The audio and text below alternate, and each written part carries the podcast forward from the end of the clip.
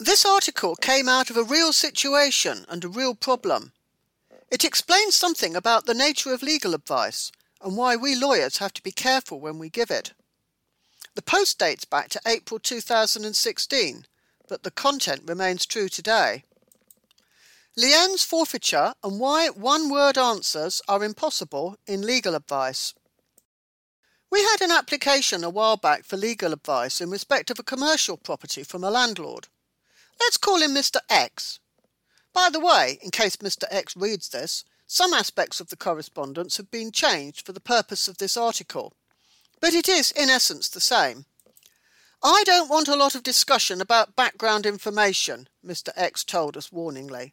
I just want a yes no answer to my question. That's all. The question was Were there any circumstances where he could hang on to the tenant's possessions in his commercial let under a landlord's lien. Now, that's not an easy question to answer, and there are a lot of variables. And I don't do commercial property. So I went back to him and said something along the lines of I don't do commercial property, so I will have to refer this on, but did you actually mean forfeiture? Because I understand that this may still be possible in commercial lets. No, he said. I've spoken to solicitors about forfeiture. I know all about that. I just want a one word answer on the Lien question. I don't want to discuss anything else.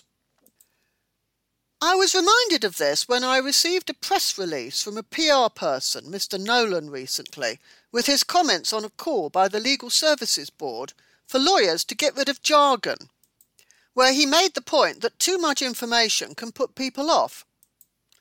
Lawyers have a tendency to give too much detail when asked simple questions, he said. While this is understandable, due to the nature of law exploring all angles of a problem, it's not what the public want to hear. Mr. Nolan made the excellent point that many solicitors are very bad at communicating and that this is a serious problem that needs tackling. I have to say that I agree with Mr. Nolan and have tried in this blog to put things in normal language. But there is a limit to what can be done. The customer may, as Mr. X did, want a one word answer, but you can't always get what you want. There is a limit to how far you can simplify something which is essentially complex. Let's take a look at Mr. X's question. The obvious answer is no. So far as I'm aware, there is no general landlord's lien. However, there are lots of different types of lien. For example, hotels have a lien over guest possessions if they don't pay their hotel bill and agents have a lien if their agency commission is unpaid. If we're not allowed to discuss and consider the background information, how are we to know whether or not one of these other liens apply? If we said no as our answer to Mr. X and he acted on this, he'd be pretty upset if he then discovered that there was a lien which would have applied to his situation and which he could have used. There's also the point that he's decided in advance what the legal issue is. But there may be other issues relevant to his situation, which would provide an equally useful answer. An answer to his real problem, which is that he's not received payment for his rent. For example, if he were able to forfeit the lease by using certificated bailiffs, he would have actual possession of the items in the property. He doesn't have the legal right to hang on to them or to sell them. However, if he doesn't know the whereabouts of the tenants and was not able to find out upon making reasonable inquiry, and instructing tracing agents on a no find, no fee basis would probably suffice, then he is entitled to sell the goods under the provisions of the Torts Interference with Goods Act 1977. The proceeds of sale would belong to the tenant, but if the tenant made a claim for it, the landlord would be able to offset his outstanding rent so he would be reasonably safe in keeping it.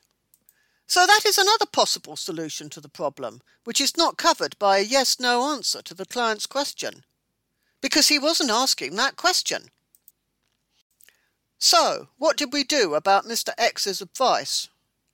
What actually happened is that we refused to act and refunded his money.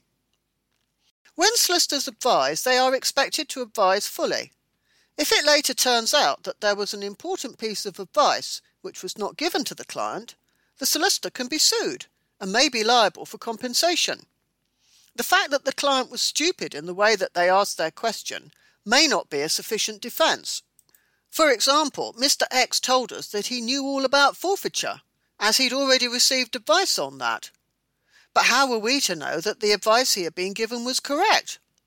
Or he may have misunderstood what his former solicitors had told him. Just giving a one word answer would not have been providing a proper service, and that would have been asking for trouble. The problem about yes no answers. What Mr. X was trying to do was resolve in advance the problem of getting too much information about what he considered was a simple issue. The trouble is, if you're not a lawyer, you're not always in a position to know in advance what sort of answer you should get or indeed what the problem is. Self diagnosis, as we know from the field of medicine, can be dangerous. All lawyers know that one of the most important things you need to do when first receiving instructions from a client is to find out all the surrounding circumstances so you can see what the problem really is. All too often there is some issue which the client thinks is unimportant, but upon which actually his entire case hinges. For example, the classic case of a landlord just wanting to know whether the dates on his Section 21 notice are correct, but who completely fails to realise that his notice will be invalid anyway if he's not protected the tenant's deposit. If a solicitor said, yes, your notice is correct, without inquiring about the deposit situation, that would be bad advice, and he could potentially be sued on it. So, how should you deal with confusing legal advice? All too often, you do get confusing advice from solicitors which you cannot understand. This isn't deliberate, it means that your solicitors are so steeped in the law that its concepts and terminology are second nature, and they don't realise that their advice is incomprehensible to a non lawyer.